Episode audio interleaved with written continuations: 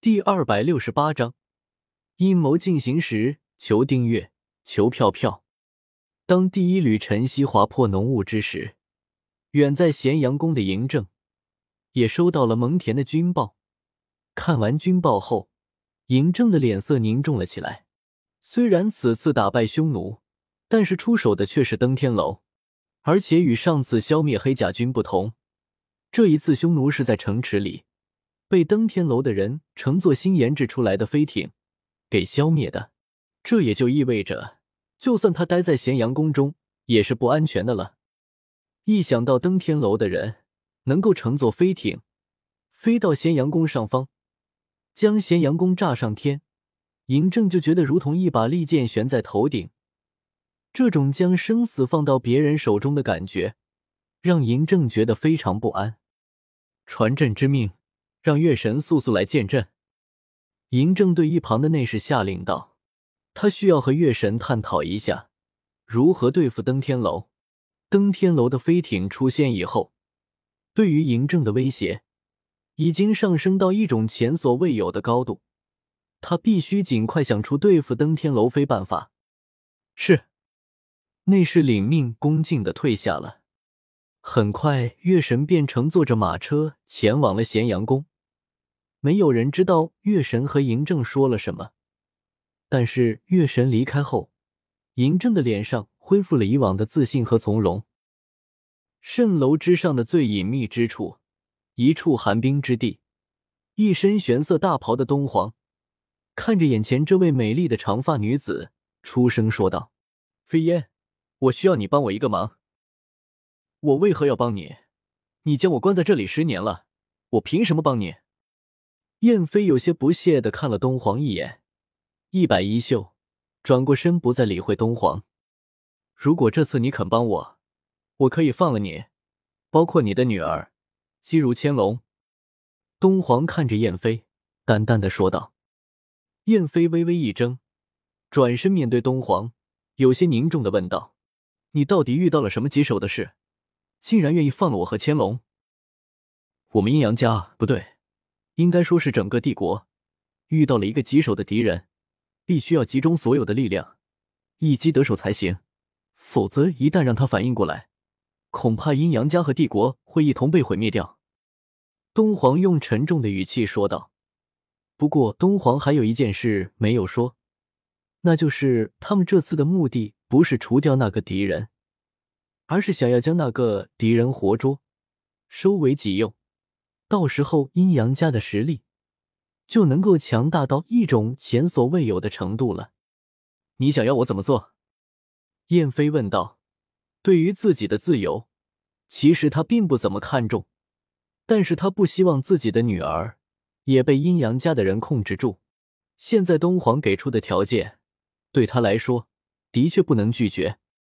到时候你自然会知道怎么做的。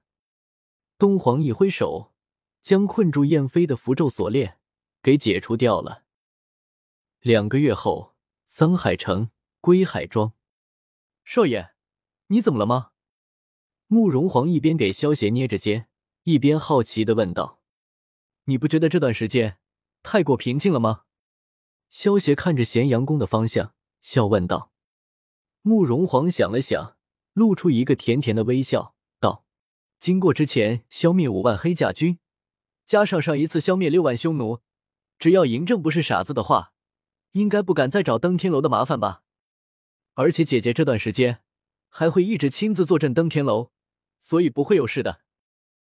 也对，是我太过敏感了。就凭阴阳家和嬴政这些小家伙，本公子还不看在眼里。”萧邪轻笑一声，以自己的实力。就算阴阳家和嬴政真的有什么阴谋，自己也丝毫不惧。呵呵，少爷本身也没有多大，说话的语气却很老成。听到萧邪叫嬴政小家伙，慕容皇掩嘴笑道：“巨子，最新消息，嬴政突然向桑海增兵十万。”班老头拿着刚接到的消息，有些焦急的跑到了萧邪面前，将信递给了萧邪。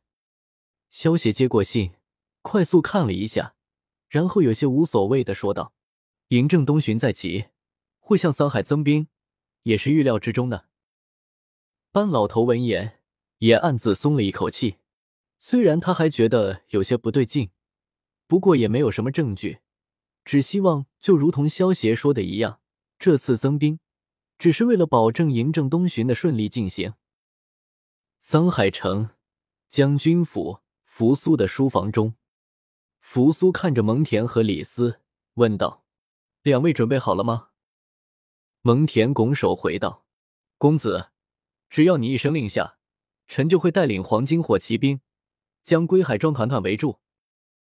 赵高也已经带领刘建奴和罗网众人随时待命，只需公子一声令下，就会立即攻入归海庄。”李斯恭敬的回道：“很好，这一次的目的是除掉萧协这个对帝国有着巨大威胁的敌人，不能出现一丝差错。”否则后果不堪设想。我们接下来就是等月神法师通知我们了。扶苏看着归海庄的方向，满脸凝重的说道。夜幕渐渐降临，整个桑海城都洒上了一层朦胧的月光。嗯，卧室里盘坐着的萧邪缓缓睁开双目，眸中闪过一道金光，起身推开门走了出去了。小一。萧协刚走出房间，便看到了站在院中大树树枝站着一道倩影。少司命见到萧协，直接飞身而下，带着一缕幽香，扑到了萧协怀里。小一，你怎么了？香玉入怀，萧协高兴的同时，更多的是疑惑。以邵司命的性格，应该不会这么主动啊。邵司命没有说话。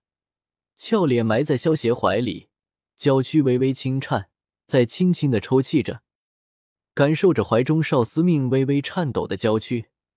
萧邪脸色一变，轻轻的拍着少司命的后背，寒声道：“是不是有人欺负你？